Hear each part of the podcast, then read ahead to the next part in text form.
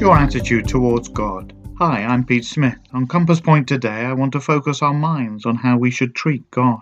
Sadly, in some quarters, Christianity is no longer out of bounds to some comedians.